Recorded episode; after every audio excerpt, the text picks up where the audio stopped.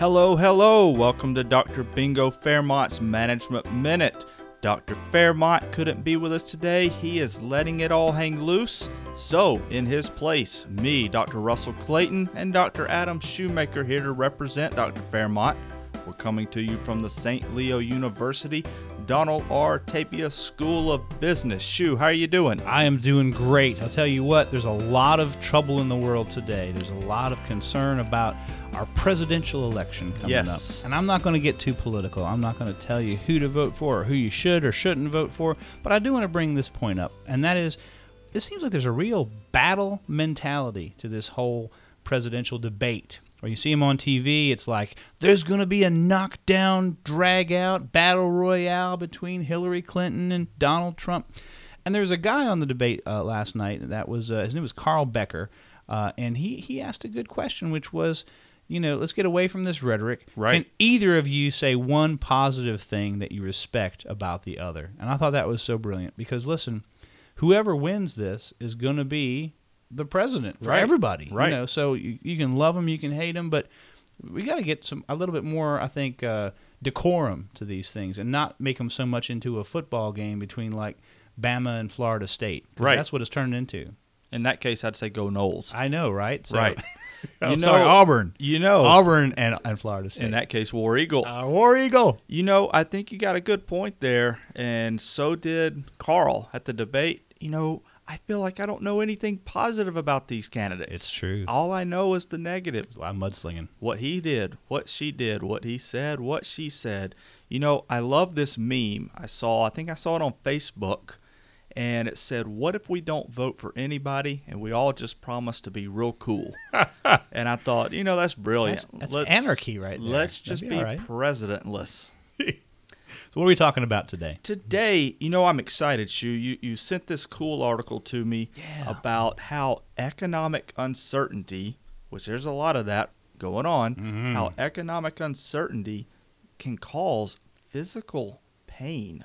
Yes, and this is an article we saw on Fortune, fortune.com. It was from uh, some researchers, professors at the Darden School of Business, which is at University of Virginia. And they said, you know what? We know that there's a lot of stress that goes along with economic uncertainty and a lot of negative consequences psychologically. Right. But there's physical consequences too to being concerned about your personal economy or concerned about your, your state or your local or your national economy. Right.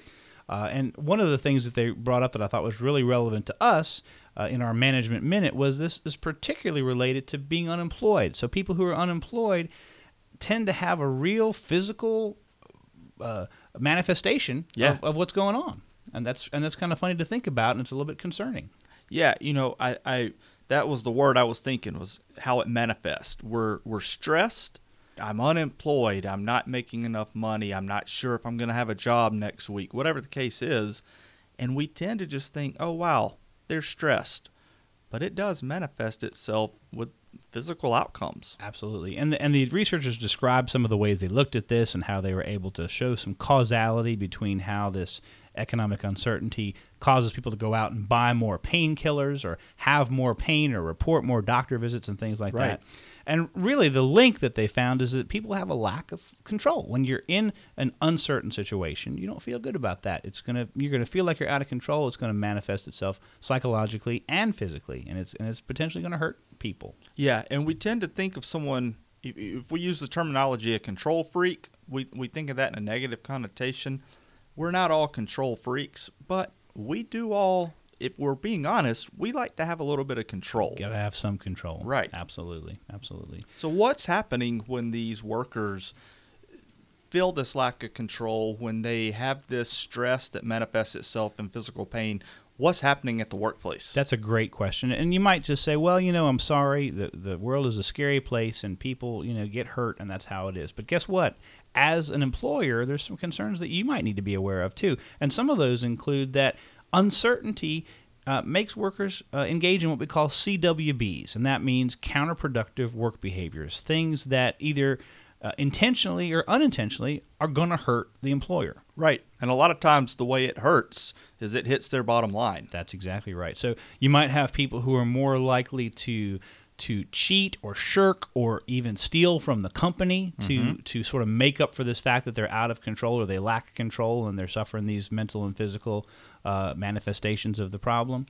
Uh, you might have people who are less likely to step up and try new things because there's so much uncertainty already. Why am I going to get involved in something I don't know if it's going to succeed or not? Right.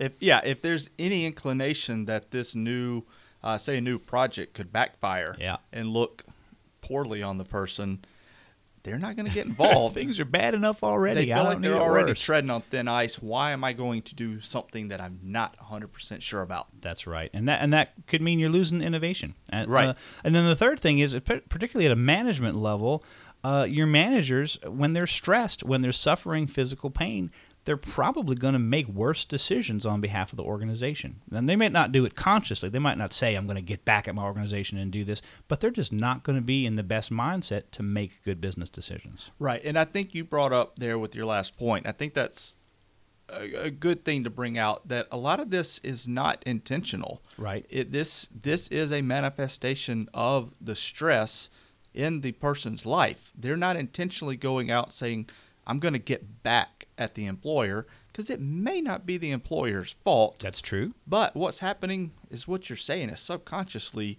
I'm just, I'm, you know, for lack of better terms, I'm just not on my A game. I'm going to make worse decisions That's it. That's or it. not optimal decisions. And when you've got to make quick, good decisions, that's not a place you want your managers and your executives to be. right. So, if Dr. Fairmont were here, what, what do you think he would tell us about? What, what can we do to encourage and, and at least minimize this uncertainty in these uncertain times? Right. I think what he would say is take a little bit of a different approach. It's not that we can minimize the uncertainty per se, uh, in terms of I can't affect the economy. I'm only one person. He's just one man. I'm just one man, but I can deal with the stress in my own life. I think one thing that Dr. Fairmont might say is, hey, let's try to live a healthier, active lifestyle, uh, which in turn is going to reduce the stress. You know, and, and I feel like we're probably beating a dead horse here. People have heard that before. But if we are active, if we're eating right, we're getting a little bit of exercise in every day or every other day, our stress is going to be less. Therefore, hopefully, we're going to have less of those physical manifestations of the stress. That's right. And there's and there's good research that shows that really physically things happen in your body when you're exercising, when you're eating right, when you're being healthier. But also it gives you that sense of control. It gives you Right. control over something in Yeah. your life, and that's important. you got it. The other thing that he might say is, you know what, it's important, uh, particularly when things are uncertain, to support building relationships, to get people to collaborate, to get people to be social, to get people to be uh, networked within their own organization and outside the organization Yeah. as well, for many reasons. Number one, because it's going to reduce some of that uncertainty. It's going to help have some control of the situation. And if things do go south, you know, maybe you have some other options that you wouldn't have had otherwise. Right. And I think that's uh, particularly important maybe for the men who are listening, uh, not to get this into a discussion of gender, but a lot of times men, we tend to be more uh, isolated, especially when there's a, that's right, something like that.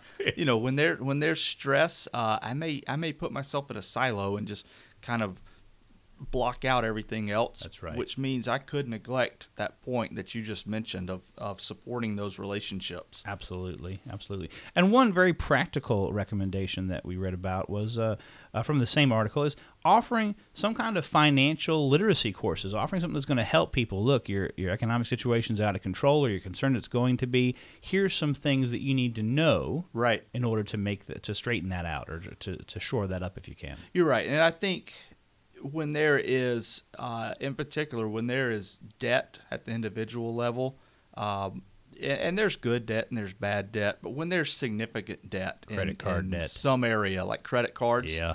right, uh, or huge, huge student loans, something to that effect. Uh, that just compounds this economic uncertainty that's going on out You're there. right. You know, uh, we we're not paid endorsers. We don't get a nickel from anybody. Uh, but I know two resources that have helped me when it comes to financial literacy. One, Dave Ramsey. Two, David Bach, B A C H. Uh, both of those guys have some very practical tips on their websites. Of course, they all have books that they want to sell you. But there's a lot of free resources on their websites, uh, and both of them have their own method, and they're both two slightly different methods of killing off debt doing it strategically versus just kind of haphazardly doing it. So uh, if you're a listener out there, check out one of those two resources. Those are great resources, and and maybe the important thing too is that the employer could at least support or if not coordinate some of these efforts, so that they say, hey, we know you don't have a lot of time, you've got a lot of stress, you've got a lot of concerns. Here's some time or some resources we can block off for you that you should go to. And, and get Yeah. your own personal finance financial situation shored up. There you go. Well, I think that about does it for today. Uh, we would love for you if you have any kind of topic that you would like for us to discuss. If you'd like to hear from Dr. Fairmont, you can email me, russell.clayton at stleo.edu, or you can email Shu at jonathan.shoemaker at stleo.edu. We'd love to hear for you, or reach out to us on Facebook or LinkedIn or Twitter Or SoundCloud or iTunes. or SoundCloud or iTunes, which you have likely already found if you are hearing the sound of my voice. Thank you so much for the St. Leo University Donald R. Tapia School of Business. Thank you to Sean Gibbons, our recording engineer and editor. Thank you to bensounds.com for our intro music. And if you see Dr. Fairmont out there, please let him know that Russell and Shu are looking for him. Where are you, Doctor? Where are you?